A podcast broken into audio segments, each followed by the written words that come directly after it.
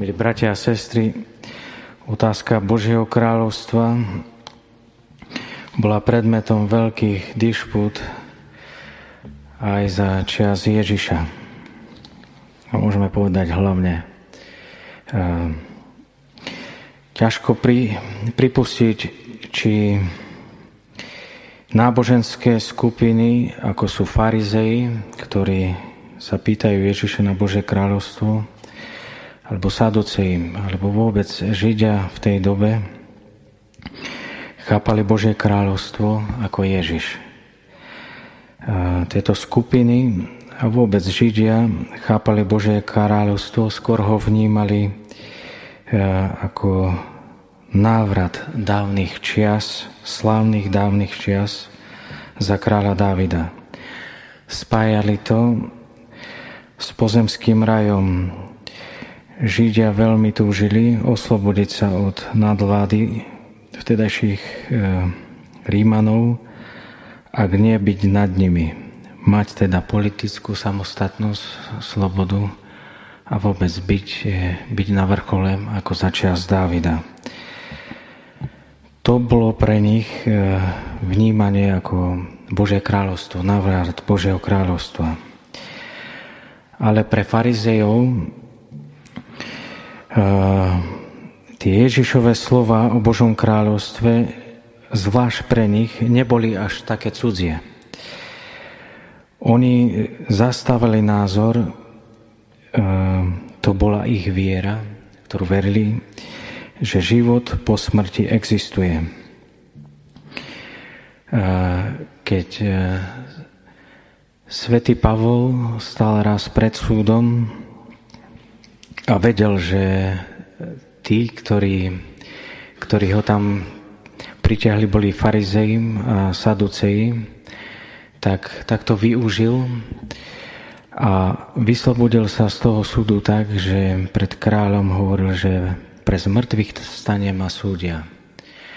A medzi farizejmi v tej chvíli a saducejmi vzniklo veľké napätie, rozbroj až taký, že Pavla museli odniesť z toho súdu.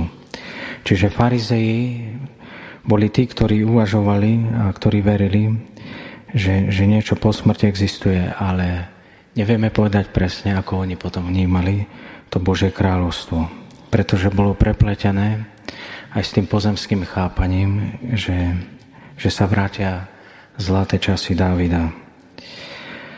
Vo svojich spisoch Mišna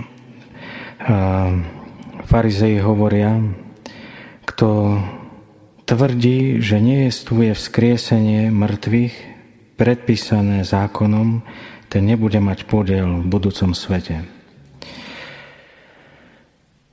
Teda to uvažovanie bolo aj také, ale odliadnúc od toho všetkého, Ježiš dnes zaskočí farizejov a myslím si, že aj každého z nás, keď hovorí o Božom kráľovstve, že Božie kráľovstvo je medzi vami.